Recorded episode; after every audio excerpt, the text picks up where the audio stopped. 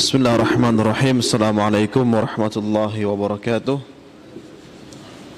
إن الحمد لله نحمده ونستعينه ونستغفره ونتوب إليه ونعوذ بالله من شرور أنفسنا وسيئات أعمالنا من يهده الله فلا مضل له ومن يضلل فلا هادي له أشهد أن لا إله إلا الله وحده لا شريك له وأشهد أن محمدا عبده ورسوله وخليله وصفيه صلوات ربنا وسلامه عليه وعلى آله وأصحابه ومن سار على نهجه إلى يوم لقائه أما بعد Alhamdulillah Rabbil Alamin Kita bersyukur kepada Allah Subhanahu Wa Taala Allah memberikan kita nikmat Menang di bulan Ramadan Dengan melaksanakan kewajiban-kewajiban Allah Dan saat ini kita berada di bulan Syawal Ya Tanggal berapa Syawal sekarang jemaah? 20 25 Syawal 25 23 mungkin. Hah? 25 ya? Syawal di tanggal 25 sekarang Alhamdulillah. Kata orang itu anggapnya bulan silaturahmi itu kalau badan ini sudah habis semua sampai leher tapi kepalanya masih ada, belum tenggelam. Eh. Jamaah sekalian, sebelum kita bahas pembahasan tentang fikih, ada satu nasihat ingin saya sampaikan yang kaitannya dengan momentum bulan Syawal. Di bulan Syawal ini kita di Indonesia ada ada momentum apa? Halal bihalal, silaturahmi, ya. Itu hal-hal yang secara umum dianjurkan oleh Islam, dianjurkan oleh Nabi Muhammad sallallahu alaihi wasallam untuk memperbanyak silaturahmi, untuk memperbanyak ketemu dengan orang menyebarkan salam, memberi manfaat, ya. Termasuk adalah menyambung tali silaturahmi terutama tali silaturahmi yang sudah putus karena kata Nabi laisal wasilu bil mukafi innamal wasilu idzan qata atau kama qala sallallahu alaihi wasallam orang yang disebut wasil menyambung itu bukan kalau sudah saling salam saling tegur saling sapa saling uh, mengasih hadiah kirim-kiriman ya tapi yang disebut penyambung itu kalau hubungannya ini sudah renggang, sudah putus, ada masalah. Ya, itu disunahkan untuk disambung oleh Nabi Muhammad sallallahu alaihi wasallam. Maka jamaah hilangkan dari diri kita rasa sombong. Saya yang berhak untuk disambung, saya tidak wajib untuk menyambung. Hilangkan rasa itu. Jamaah silaturahmi hukumnya adalah wajib. Berarti orang itu saudara kita yang sudah lama tidak tersambung, dia punya hak untuk kita sambung dan kita punya kewajiban di hadapan Allah untuk menyambung. Cukup itu sebagai pendorong kita untuk silaturahmi dan hilangkan rasa dengki, hilangkan rasa sombong ketika ada dan hilangkan rasa malu. Terkadang sombong. Apa sombong? Dia yang dulu salah sama keluarga saya. Hilangkan rasa itu. Sudah selesai, maafkan. Terkadang rasa malu.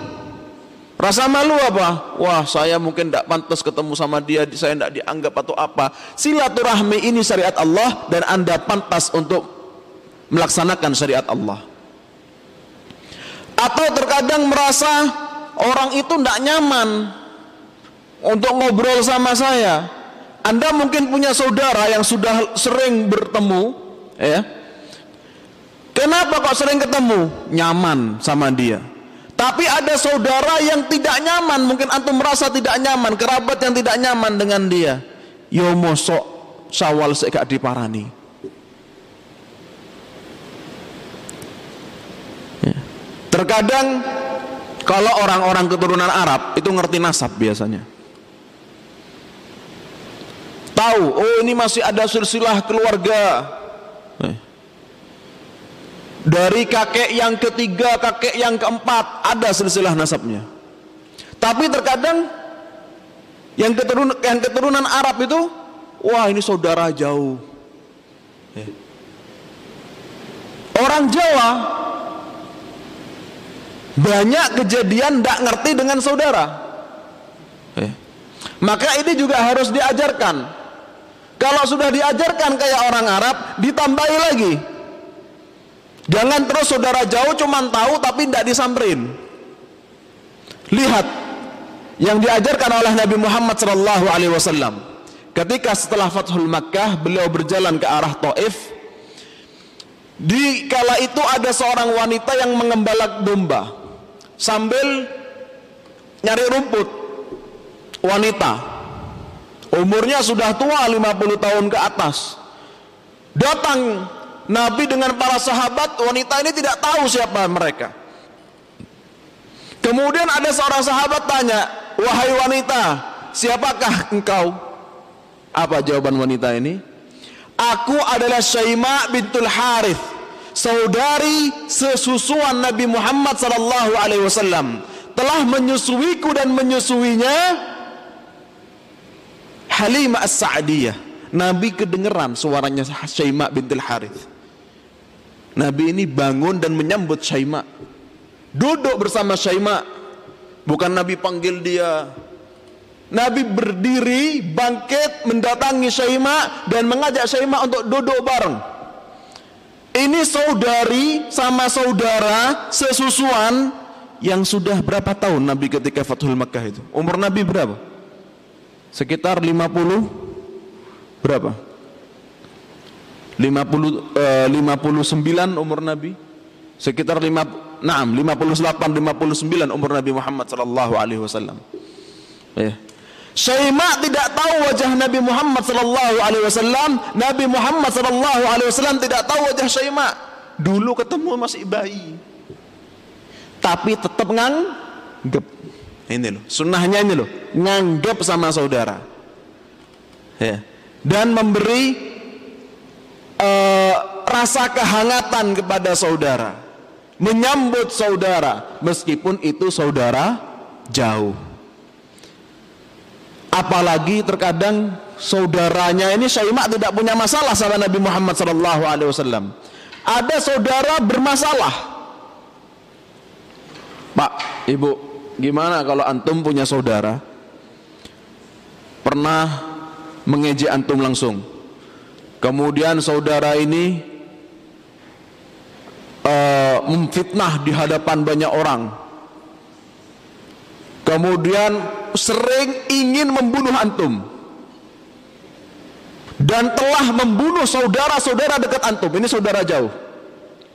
Dia sudah ingin membunuh antum tapi tidak kesampaian.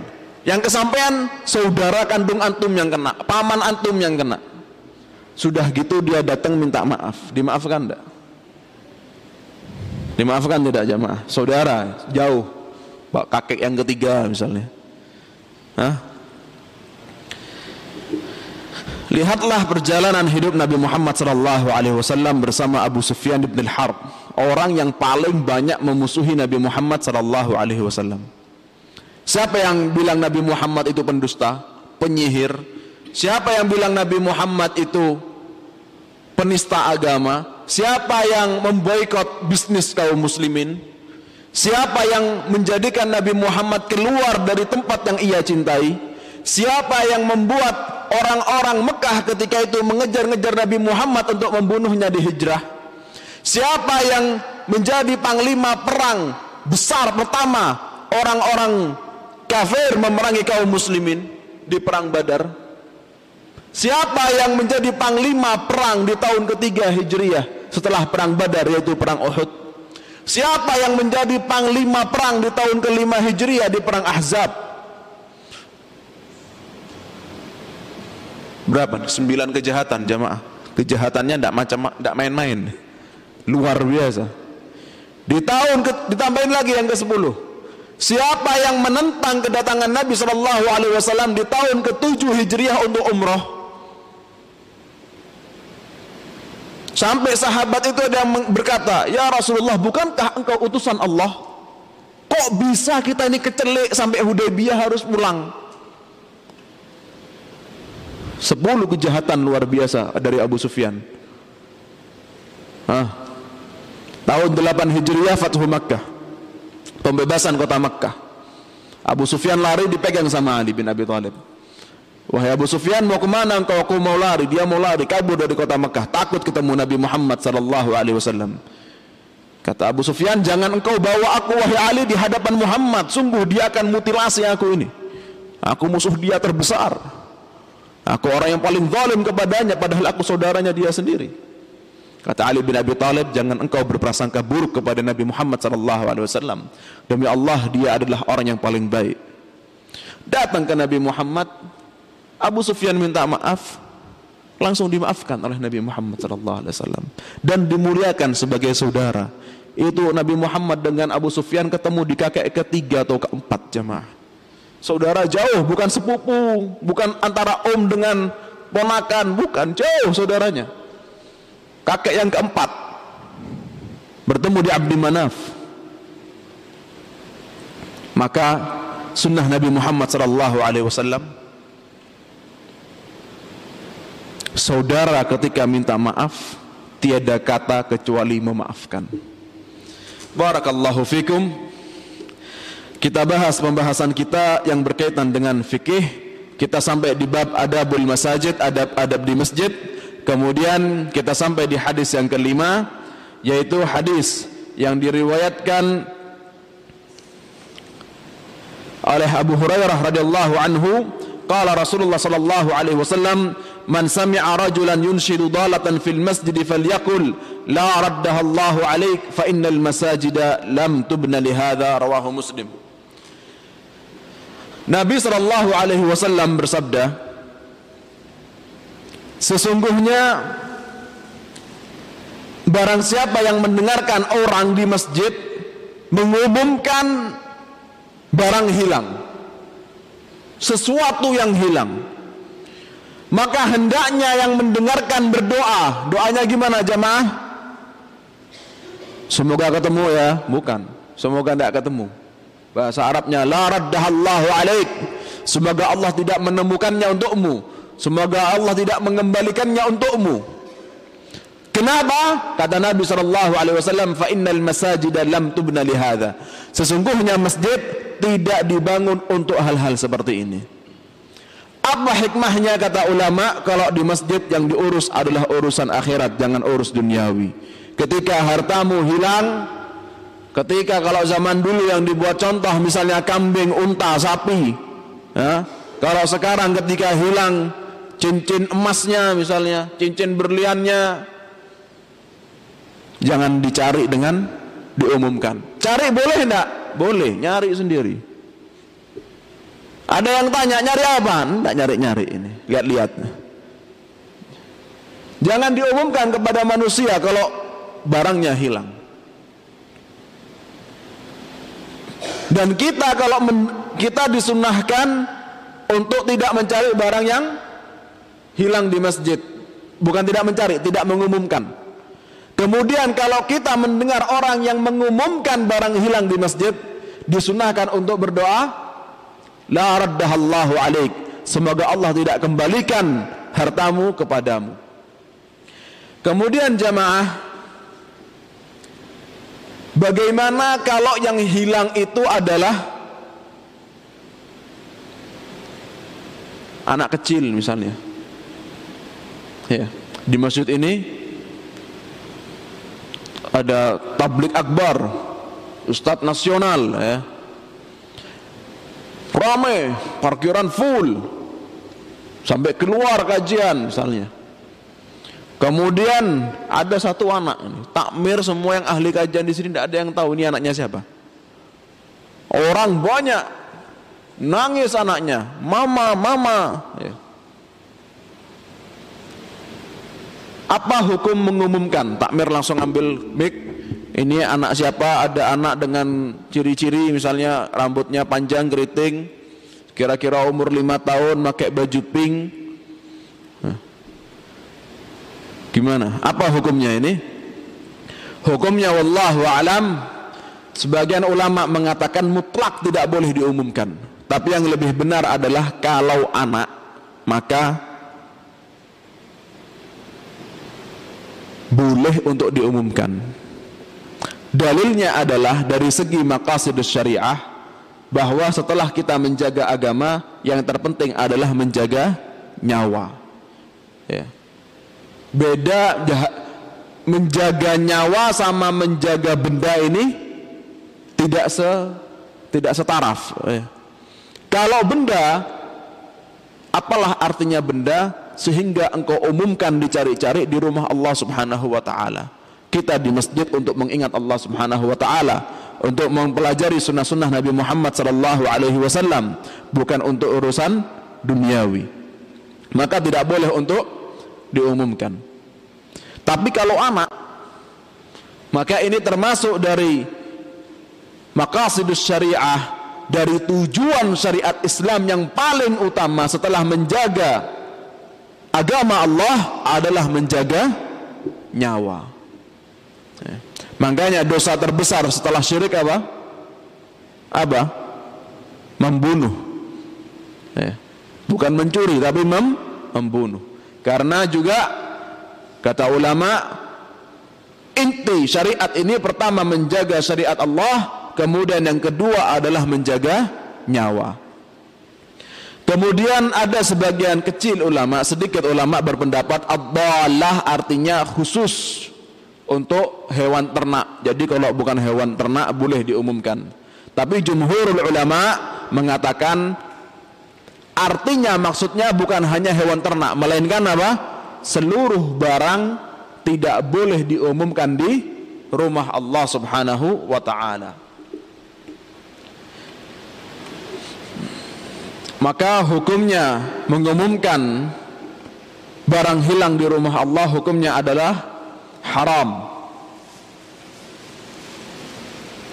Kemudian dalam hadis ini ada faedah penting yaitu memuliakan rumah Allah Subhanahu wa taala dan kita di bab ini mempelajari bagaimana kita memuliakan dan menjaga adab-adab di rumah Allah Subhanahu wa taala sehingga kita beradab di rumah Allah dengan syariat Allah Subhanahu wa taala.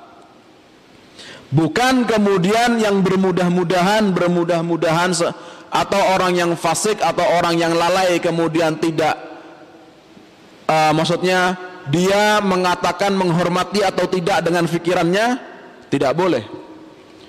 Ataupun misalnya ikhwan, ikhwah yang semangat beragama kemudian memahami makna menghormati rumah Allah juga hanya dengan semangatnya tanpa melihat kepada dalil dan juga pendapat para ulama. Maka kita harus menghormati rumah Allah Subhanahu wa taala dengan semangat keimanan kita yang dilandaskan dengan ilmu.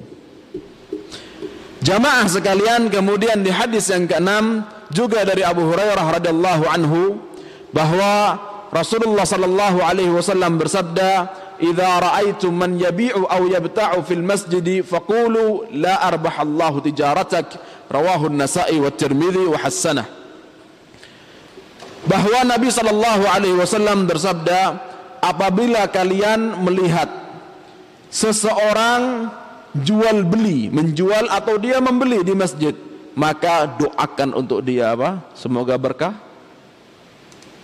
Atau semoga apa Semoga lancar.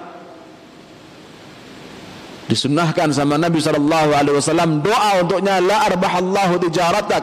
Semoga Allah tidak memberikan untung untuk jual belimu ini. Semoga bisnismu ini jadi bisnis yang merugi bukan bisnis yang untung. Ya. Maka ini menunjukkan bahwasanya jual beli di masjid hukumnya adalah haram, tidak boleh barangnya halal atau, atau tidak? Saya jual tisu. Amizaki tisu 5000 dibeli sama Amizaki jual belinya ini transaksinya di masjidnya ini haram. Ada sifat haramnya. Tapi jual belinya ini sah. Jual belinya sah. Dan barangnya sah untuk di gunakan. Ya.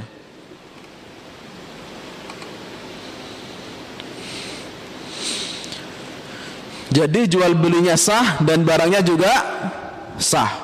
Yang haram apa? Sifat jual beli yang ada di masjid. Kemudian jamaah sering saya sampaikan tentang hukum berbicara duniawi di masjid. Bahwasanya ulama melarang ya. Tetapi kemudian saya pelajari lagi, ternyata ada hadis menyebutkan dan hadisnya ada di Sahih Muslim. Anna Nabi sallallahu alaihi wasallam idza shalla al-fajr la la yaqumu min majlisihi hatta tatlu asy-syams. Fa idza tala'at asy-syams qama. bahwa Nabi Shallallahu Alaihi Wasallam apabila sholat subuh beliau tidak bangun dari tempatnya sampai matahari ter, uh, matahari terbit dan apabila matahari terbit Nabi Shallallahu Alaihi Wasallam berdiri dan ketika itu kata rawi wakanu yatahaddatsun dan ketika itu para sahabat ada yang berbicara dan di antara pembicaraan mereka adalah pembicaraan masalah urusan-urusan jahiliyah dulu, kebodohan mereka dan mereka ketawa, Nabi tersenyum. Hadisnya riwayat Muslim. Maka dari ini kata Imam Syafi'i dan juga Imam Abu Dawud Al-Zahiri dan juga Ibnu Taimiyah menyebutkan bahwa berbicara urusan duniawi di masjid hukumnya adalah boleh tapi tetap zikrullah itu lebih afdal ya. dikisahkan Umar bin Khattab kalau dengar orang bicara duniawi diusir dari Masjid Nabawi ya.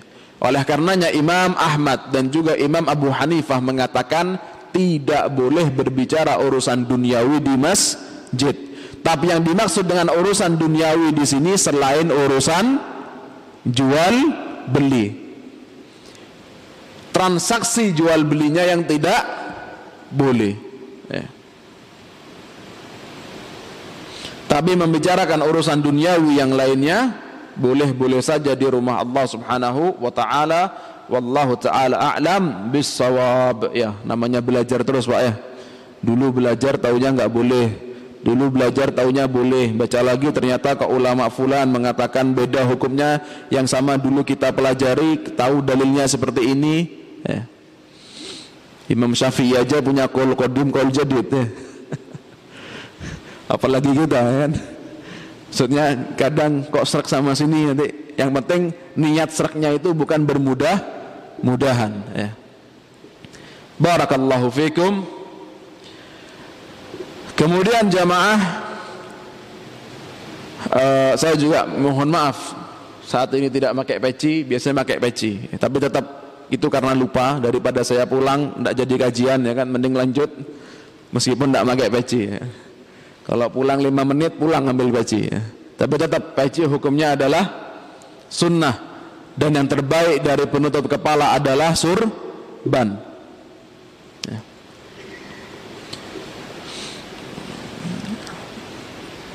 Kemudian jamaah sekalian uh, kita sampai di hadis yang ketujuh, hadis yang diriwayatkan oleh Hakim bin Hizam radhiyallahu anhu. Qal qala Rasulullah sallallahu alaihi wasallam la tuqamul hududi fil masajidi wa la yustaqadu fiha rawahu Ahmad wa Abu Dawud bisanadin dhaif dari Hakim bin Hizam Hakim bin Hizam ini adalah orang yang hidupnya 120 tahun. Masya Allah. Panjang umurnya. Ya. Keadaan dia muslim dan sebelumnya musyrik sama. 60 tahun musyrik, 60 tahun muslim. Dan dahulunya Hakim ibn Hizam adalah uh, ketua kabilah dan orang yang dipandang di Makkah. Jamaah sekalian, Hakim ibn Hizam ini meriwayatkan hadis Nabi Shallallahu Alaihi Wasallam bersabda bahwasanya tidak boleh ditegakkan had di masjid dan juga tidak boleh menegakkan kisos di masjid. Apa bedanya had sama kisos? Apa bedanya hudud sama kisos? Kalau hudud itu hukum Allah Subhanahu wa taala seperti yang berkaitan dengan kalau mencuri dipotong tangannya. Kalau sampai e, batasan mencuri dipotong tangannya. Ya. Kalau kisos itu urusannya antara manusia dengan manusia, mata dengan mata, hidung dengan hidung, ya. Bocor dengan bocor, tangan dengan tangan, ya jadi uh, bedakan antara hudud dengan kisos ya.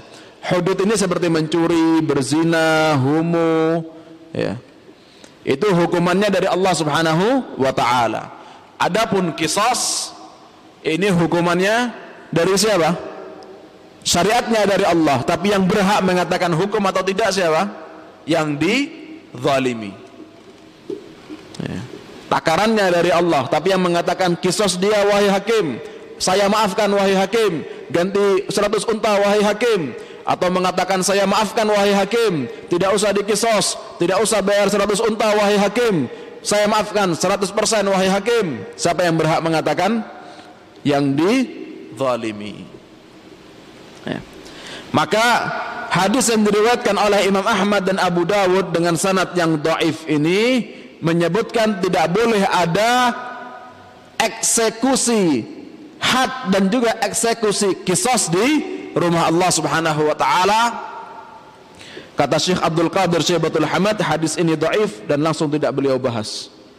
Tapi uh, banyak hadis-hadis sahih yang diriwayatkan oleh Ibnu Abbas, diriwayatkan oleh oleh sahabat-sahabat yang lain dan diriwayatkan oleh imam-imam ahli hadis yang lain yang derajatnya hasan dan juga banyak hadis dhaif yang lainnya yang kemudian para ulama menyebutkan tidak boleh untuk melaksanakan eksekusi di masjid.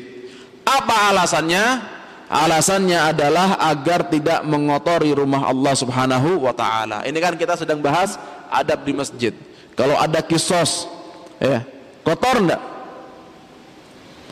ada had kotor tidak rumah Allah ini kotor dengan darahnya ya kan mending kalau darah aja sebelum dikisos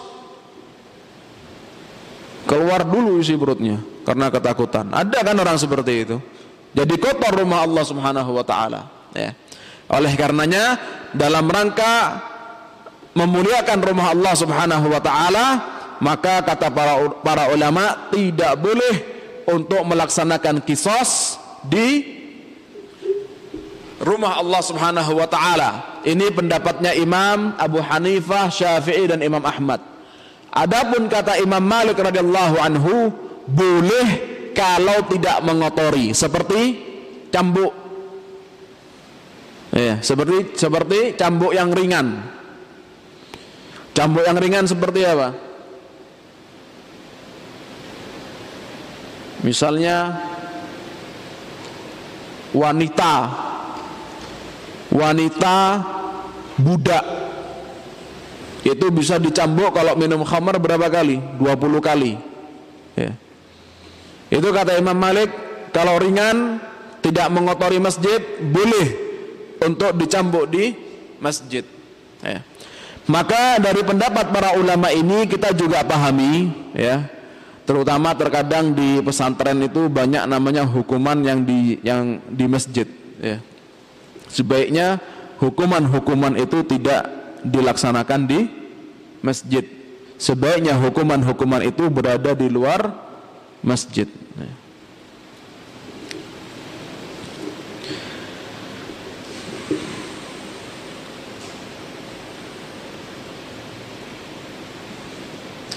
Sebagaimana hadis yang diriwayatkan oleh Ibnu Abbas kata Nabi sallallahu alaihi wasallam la tuqamul hudud fil masajid.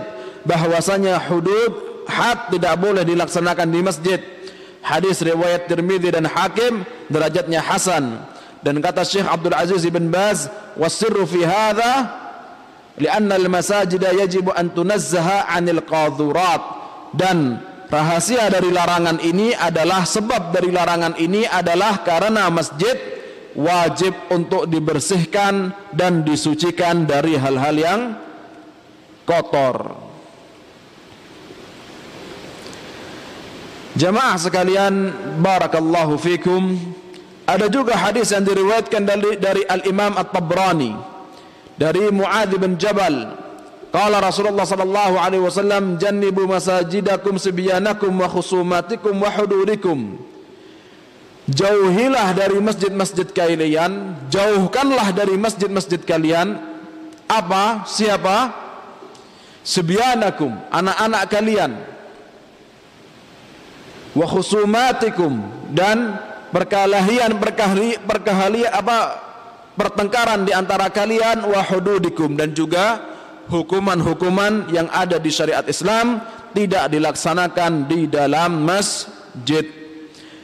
Maka jamaah masjid adalah tempat yang mulia harus kita muliakan ya.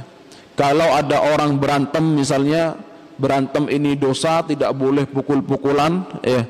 Apalagi kalau kejadiannya di masjid harusnya terlebih kita yang sering berada di rumah Allah Subhanahu wa taala tulabul ilm sering ngaji di rumah Allah sering kajian di rumah Allah maka hendaknya lebih ngerti tentang menjaga adab-adab di rumah Allah dan semoga Allah Subhanahu wa taala menjaga ukhuwah di antara kita semua jamaah sekalian Kemudian kita sampai di hadis yang ke-8. Hadis ini menyebutkan dari Aisyah radhiyallahu anha usiba Sa'ad yaumal Khandaq. Fadaraba alaihi Rasulullah sallallahu alaihi wasallam khaymatan fil masjid liya'udahu min qaribin muttafaqun alaih. Sa'ad ibn Mu'adz radhiyallahu anhu, beliau ini sahabat yang mulia. Beliau ini yang mengajak Nabi Muhammad sallallahu alaihi wasallam untuk hijrah ke Madinah. Beliau ini yang menerima para sahabat dari Muhajirin untuk hijrah ke Madinah sebelum Nabi Muhammad sallallahu alaihi wasallam hijrah ke Madinah. Beliau ini adalah di antara pemuka kaum Ansar dari suku Aus. Di Madinah ada Aus dan Khazraj. Beliau termasuk dari pemimpin pemuka kaum Aus. Beliaulah yang Islam di antara orang-orang yang banyak datang haji ketika orang-orang haji di musim haji orang-orang Mekah itu ada di pintu-pintu Mekah. Orang-orang kafir Mekah itu berada di pintu-pintu Mekah di jalan-jalan menuju Mekah. Orang-orang kafir Mekah ketika itu berkata kepada tamu-tamu yang datang jangan dengarkan apa pun dari Muhammad tapi saat Ibn Mu'ad mau mendengarkan Nabi Muhammad sallallahu alaihi wasallam dan Allah berikan hidayah untuknya dan dengannya pula Allah berikan banyak kebaikan Madinah menjadi tempatnya hijrah Nabi Muhammad sallallahu alaihi wasallam. Sa'ad bin Mu'ad ini ikut perang Badar. Beliau juga ikut perang Khandaq. Ah, na'am dan sebelum Khandaq beliau ikut perang Uhud. Ketika perang Khandaq beliau terluka di tangannya dan terlukanya itu di apa namanya? urat yes urat tangan gitu eh urat tangan yang banyak darahnya ngocor gitu. tempatnya disuntik itu eh itu uratnya putus beliau urat beliau radhiyallahu anhu maka kemudian saat Ibn Mu'ad dibuatkan tenda oleh Nabi Muhammad sallallahu alaihi wasallam di Masjid Rasulullah sallallahu alaihi wasallam liyaudahu min qarib agar Nabi sallallahu alaihi wasallam bisa menjenguk Sa'ad bin Mu'ad dengan mudah karena rumahnya Sa'ad bin Mu'ad agak jauh dari Masjid Nabawi. Ini bunyi hadisnya. Adapun bunyi hadis lengkapnya disebutkan dari Imam Bukhari dari Imam Al Bukhari radhiyallahu anhu bahwa Aisyah radhiyallahu anha berkata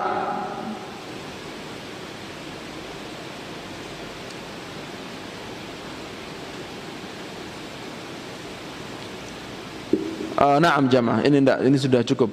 Yang disampaikan tentang hadisnya sudah cukup tentang hadisnya. Tayyib. Maka pemahaman dari hadis ini apa jamaah? Mujahid itu dimuliakan, ya. Mujahid itu syariat Islam adalah memuliakan para mujahidin ya. mujahidin kaum muslimin yang berada di Palestina yang berada di Suria yang berada di Yaman yang berada di mana mereka yang bertahan ya untuk menjaga keislamannya di Burma ya itu harus kita muliakan ya. kita bantu ya, ada uang kita kirim donasi ya donasi kemanusiaan mereka terutama kaum muslimin yang menjadi korban kemudian kita bantu dengan doa doa untuk mujahidin kaum muslimin ini bukan cuma di Ramadan jamaah hari-hari ini juga harus kita ingat ya bahkan disebutkan di Palestina itu ada yang menyebutkan setiap hari itu pasti ada yang mati ada yang terbunuh ya. kita doakan untuk kaum muslimin Bukan cuman ketika Ramadan atau kunut Ramadan. Ya. Dengar di Masjidil Haram Syekh Sudes doa, Wal muslimin, Allahumma ansuril mujahidin fi Filistin wa fi Suria wa fil Yaman. Ya. Kemudian ikut doa di bulan Ramadan untuk mujahidin. Tapi bukan cuman di bulan Ramadan. Di setiap saat kita tetap harus memuliakan mujahidin dan kita harus satu hati dengan seluruh kaum muslimin ya Orang Islam ini semuanya saudara, satu disakiti semuanya kerasa. Maka kita harus selalu terasa seperti tersakiti ketika ada kaum muslimin yang terzalimi dan kita terus berdoa untuk kaum muslimin. Jamaah sekalian, kemudian hadis ini juga mengajarkan kepada kita adab di masjid apa? Boleh tidur di masjid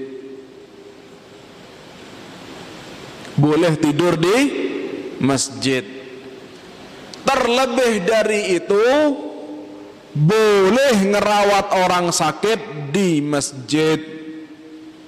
Terlebih dari itu boleh bangun tenda di masjid. Tapi kalau tidur aja sudah dilarang gimana jemaah ya makanya tadi saya sampaikan kita tulabul ilm menuntut ilmu ya harus memuliakan rumah Allah bukan hanya dengan semangat. Kalau hanya dengan semangat nanti nggak boleh nggak boleh nggak boleh. Eh. padahal di hadis ini kita diajarkan boleh tidur di masjid. Terlebih dari itu apa? Boleh merawat orang untuk dirawat di masjid. Terlebih dari itu Nabi Wasallam membangunkan tenda untuk orang sakit di masjid. Ya.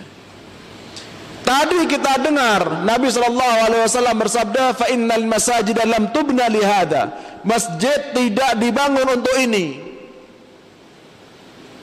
Ya. Apa yang dikatakan oleh Nabi, masjid tidak dibangun untuk ini? Untuk jual beli. ya. untuk meng, apa, menyebutkan barang yang hilang. Jangan dipukul rata semuanya tidak boleh. Ya. Ada kita dengarkan hadis Nabi Muhammad sallallahu alaihi wasallam. Dan ini penjelasan para ulama. Ya. Kemudian kalau misalnya wah nanti mikrofonnya hilang, ya berarti mikrofonnya di kunci kan gitu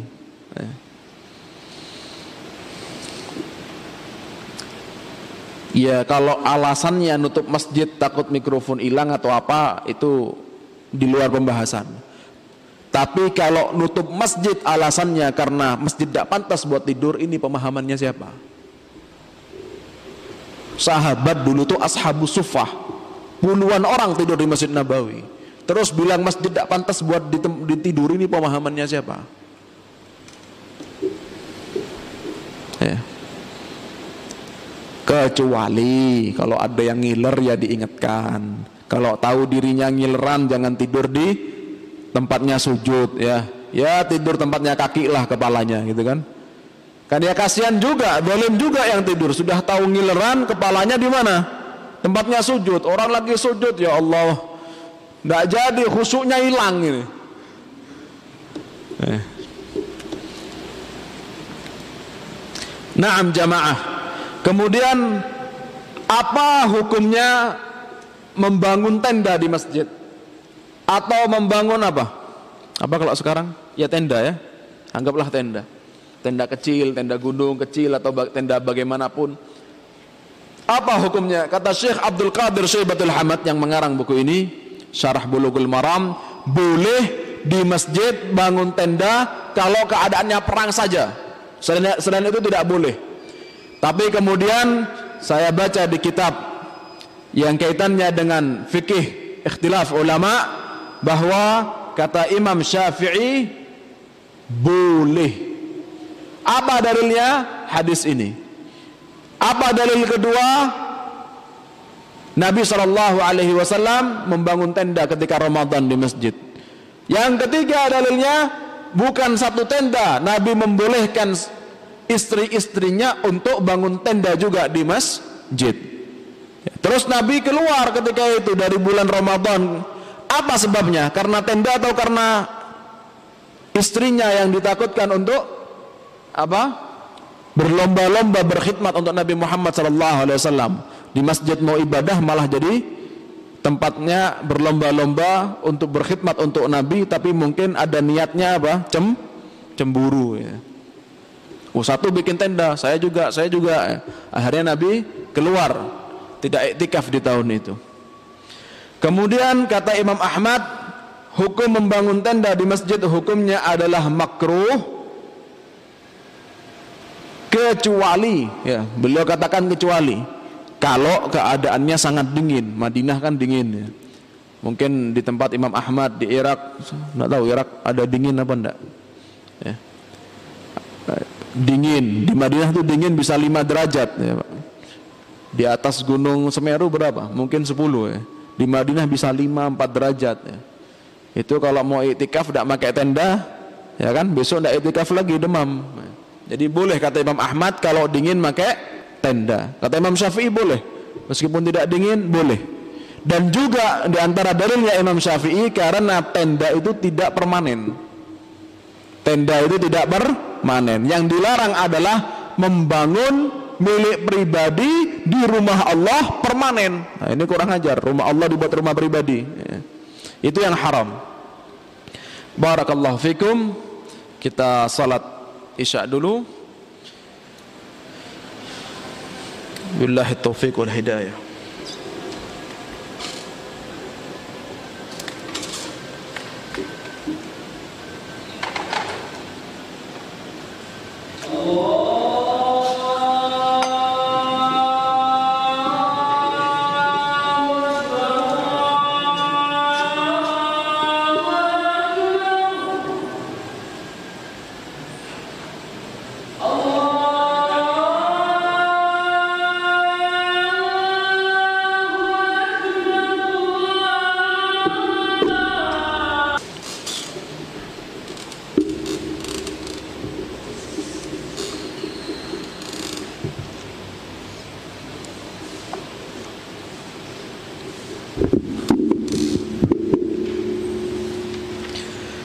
بسم الله الرحمن الرحيم. الحمد لله رب العالمين وبه نستعين على أمور الدنيا والدين. أشهد أن لا إله إلا الله وحده لا شريك له وأشهد أن محمدا عبده ورسوله. صلوات ربنا وسلامه عليه وعلى آله وأصحابه ومن سار على نهجه إلى يوم لقائه أما بعد.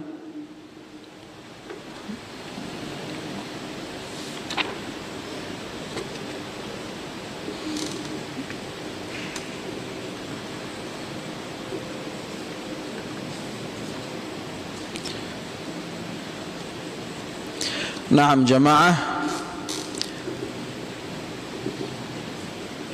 Sekarang kita sampai di hadis yang ke-9. Hadis yang juga diriwayatkan oleh ibunda Aisyah radhiyallahu anha bahwa beliau berkata Ra'aitu Rasulullah sallallahu alaihi wasallam yasturuni wa ana anzuru ila al-habasyati yal'abuna fil masjid al-hadis muttafaqun alaih. Ini adalah hadis singkatan yang artinya adalah Aku melihat Nabi sallallahu alaihi wasallam. Kemudian dalam tanda kurung ada di antara isi hadis itu yasturuni Nabi menutupiku wa ana anduru ilal habasyah. Sedangkan aku sedang melihat kepada orang-orang Habasyah yal'abuna fil masjidi. Mereka sedang bermain di masjid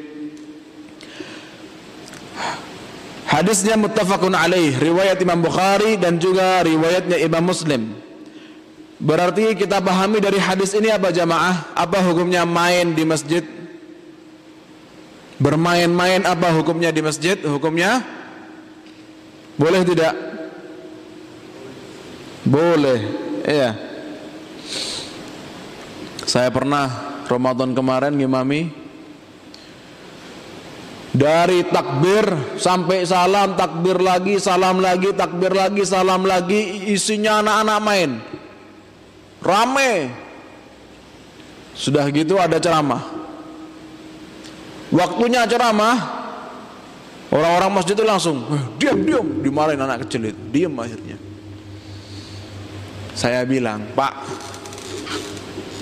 ibu kalau bapak ibu lagi di masjid nggak sholat biarkan anak-anak main kasih tahu kalau ayah sholat Jangan main ya. Jenengan habis sholat, biarkan anaknya main. Tapi kalau waktunya antum selesai salam, dimarahin untuk nggak boleh main, duduk. Kapan waktu anak ini untuk main? Bapaknya Allah Akbar, anaknya ngeluyuran. Iya enggak? Iya enggak jamaah? Ah? Makanya anak itu diajarkan untuk ke masjid diajarkan untuk cinta kepada masjid. Dan dikasih tahu adab-adab di dalam masjid. Dan namanya anak-anak sukanya main. Iya.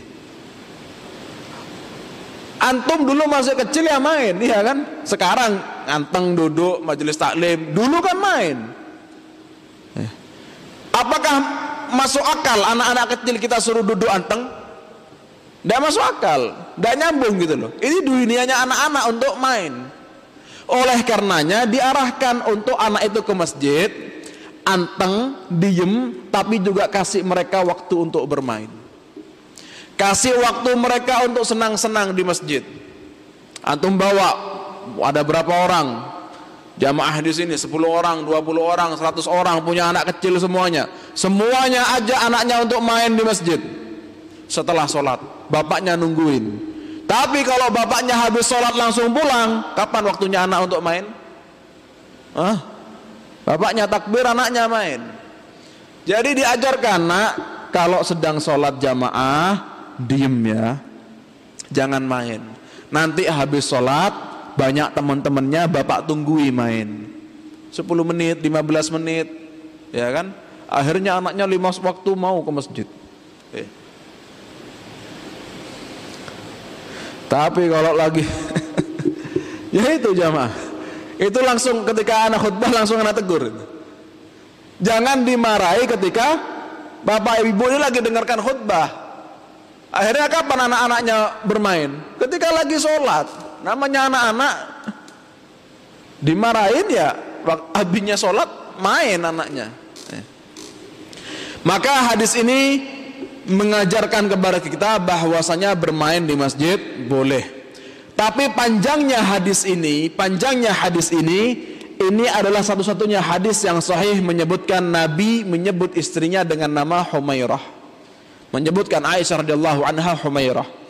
Panjangnya hadis ini disebutkan bahwa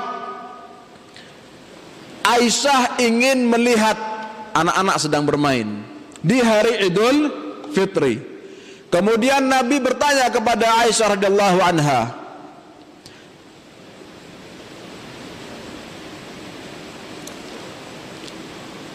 Tastahina tastahina tandurin kata Nabi, apakah engkau mau untuk melihat tuhai Aisyah? Apakah engkau ingin melihat anak-anak sedang bermain? Kata Aisyah radhiyallahu anha, "Iya ya Rasulullah, iya suamiku." Kemudian Nabi Muhammad ada di ventilasi depan dari rumahnya itu, ada di ventilasi depan. Aisyah radhiyallahu anha disuruh berdiri di belakangnya. Kata Aisyah, pipiku nempel dengan pipi Nabi Muhammad sallallahu alaihi wasallam. Ya.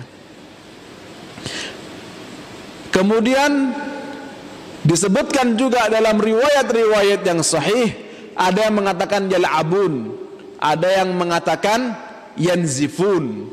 Ya. Yanzifun artinya apa? Yarkusun kata Ibnu Hajar, joget bukan main tapi apa joget eh.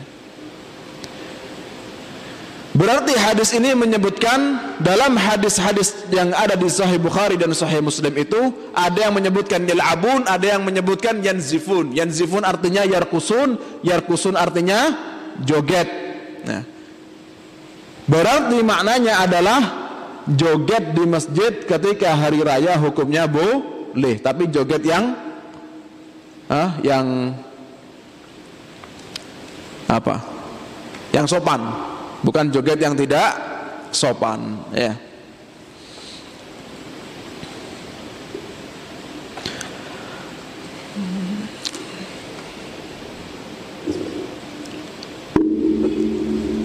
Naam jamaah sama juga kemarin Idul Fitri ada acara keluarga kumpul semua.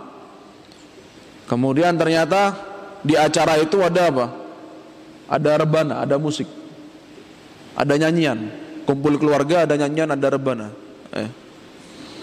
Kalau anak sebutkan nama ustadznya antum tahu semua. Pasti tahu semua, eh. Nah, itu juga yang di hari-hari raya ya. Bukan terus yang disebut kajian kematian kan?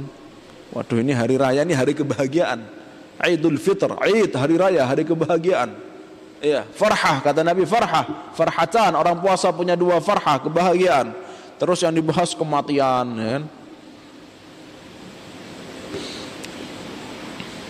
jamaah sekalian maka itulah yang kata Nabi sallallahu alaihi wasallam liya'lamal yahudu anna fi dinina fushah bahwa agar orang Yahudi tahu di agama Islam ini ada keluasan.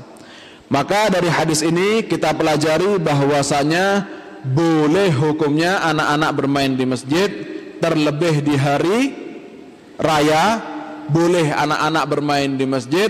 Jangan katakan masjid ini bukan tempatnya main. Betul Nabi bilang innal masajid dalam tubna lihada betul Nabi itu bilang mengatakan masjid tidak dibangun untuk bermain-main. Bukan dibangun untuk tempat apa hal-hal yang seperti ini. Tapi seperti ini kata Nabi itu untuk apa? Kita pelajari tadi untuk apa? Dilarang untuk jual beli, dilarang untuk menyebutkan barang hilang di masjid. Bukan masjid itu dilarang untuk bermain untuk anak-anak joget di hari raya ya. Tapi yang dimaksud dengan joget ini joget kesenangan, joget mainan jamaah ya. Bukan yang dimaksud di hadis ini joget ibadah bukan tapi joget apa main joget bahagia bukan joget ibadah dan juga bukan joget yang apa seronoh eh tapi joget yang sopan nah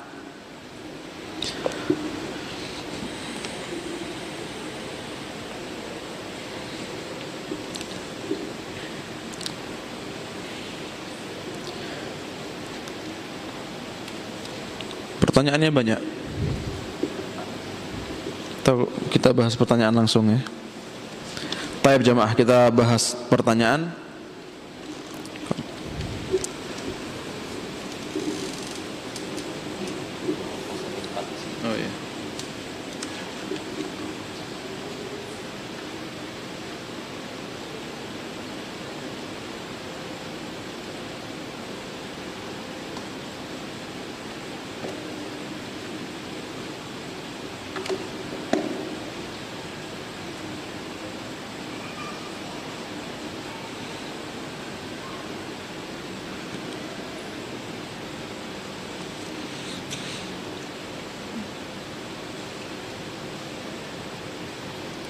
Nah, pertanyaan pertama, kalau orang sholat kemudian di mulutnya itu banyak sedang sholat ya banyak ludahnya lagi sakit batuk berdahak kemudian banyak ludahnya jadi bacanya pakai hati.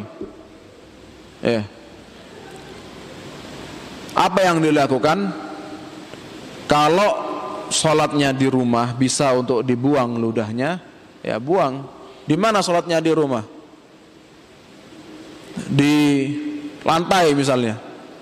Ya kan nggak harus di, di sejadah nggak harus. Di lantai buang di lantai. Rumah sendiri kok. Ya di di di, di sejadah. Buang ludahnya di sejadah. Di mana? Sebelah kiri. Jangan di depan.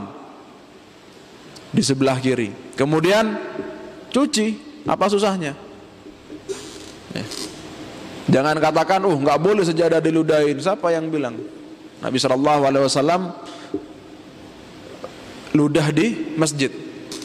Kemudian kalau di masjid Madinah, wah nggak bisa. Ya ini bukan bukan pasir. Kemudian kayak sahabat menutup ludahnya dengan kakinya, ya digeser-geser pasirnya menutupi ludah. Ini nggak bisa, nggak boleh sekarang. Maka bagaimana? Batalkan sholatnya. Batalkan sholatnya, kemudian meludah. Ya karena tidak boleh dan dikatakan tidak sah solat ya tidak sir. Ingat solat itu apa? Caranya ketika jadi makmum sir. Antum solat jangan cuman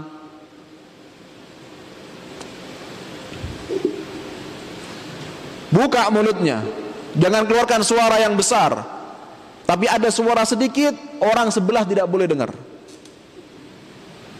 Kiranya kalau antum sholat di tengah malam tidak ada suara sama sekali sangat hening, antum suaranya itu sedikit terdengar di telinga seperti itu. Ya. Sholat kalau tidak dibuka mulutnya, maka ini membatalkan sholat wallahu a'lam.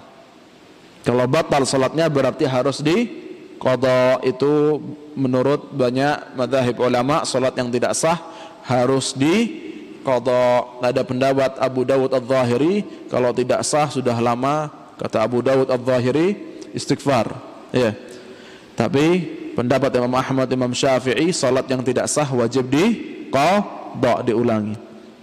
Kemudian bolehkah mengqada salat qabliyah duhur di waktu setelah asar? Tidak boleh salat qabliyah yang diqada hanya salat qabliyah subuh Salat sunnah yang dikodok hanya salat sunnah qabliyah subuh. Itu pun kata Abu Hanifah seluruh salat sunnah tidak ada yang dikodok. Yang mengatakan dikodok Imam Malik, Syafi'i dan Ahmad. Adapun salat yang lainnya maka tidak perlu dikodok. Wallahu a'lam bisawab. Bismillah bagaimana hukumnya membiarkan kucing masuk ke masjid? Minggu depan aja. Agak ragu. Wallahu a'lam. Bagaimana mengumumkan barang hewan Barang temuan di masjid? Ya tadi kita bahas haram hukumnya. Barang Barang hilang. Barang temuan ya. Wallahu a'lam Subhanallah fikih ini luas dan saya lupa ini. Jadi PR. Ingatan jemaah minggu depan.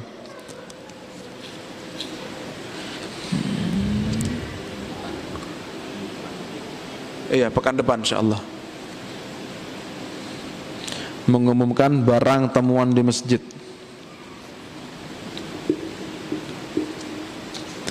Karena jamaah fikih itu tidak boleh asal menjawab syariat itu syariat Allah ya. Kita tidak boleh asal-asalan. Makanya guru-guru saya ketika mau lulus itu banyak mengatakan jadikan kata la adri di ujung lisan. Tidak tahu, tidak tahu, tidak tahu. Ya. Anak pernah hadir di sebuah majelis, subhanallah. Kita perlu belajar akhlak. Anak bilang tidak tahu. Jamaahnya ikut jawab. Mending jawabnya benar. Terkadang orang awam sukanya gimana? Tidak tahu, terus dikiaskan, disamakan dengan yang lain-lain yang dia tahu. Menyamakan ini betul ada. Tapi saya aja sebagai ustadz kalau mengatakan ini dan ini sama, itu harus berdasarkan kiasnya ulama. Tidak boleh saya mengiaskan sendiri. Siapa saya mengiaskan satu hukum dengan hukum yang lain, ya kan? Betul enggak? Sering enggak? Saya juga dulu ketika baru mondo apa sering terkadang oh mungkin sama sama ini, hukumnya sama dengan ini, iya kan? Nah, maka tidak boleh bermudah-mudahan dan tidak boleh menyamanyamakan hukum. Tahu satu hukum, kemudian yang hukum kedua, tiga, empat, lima disamakan tidak boleh. Wallahu a'lam bishawab. Naam jamaah itu yang bisa disampaikan kurang lebihnya mohon maaf wabillahi taufiq wal hidayah kita tutup dengan doa kafaratul majlis. Subhanakallahumma bihamdik asyhadu an la ilaha illa anta astaghfiruka wa atubu ilaik. Tsumma assalamu alaikum warahmatullahi wabarakatuh.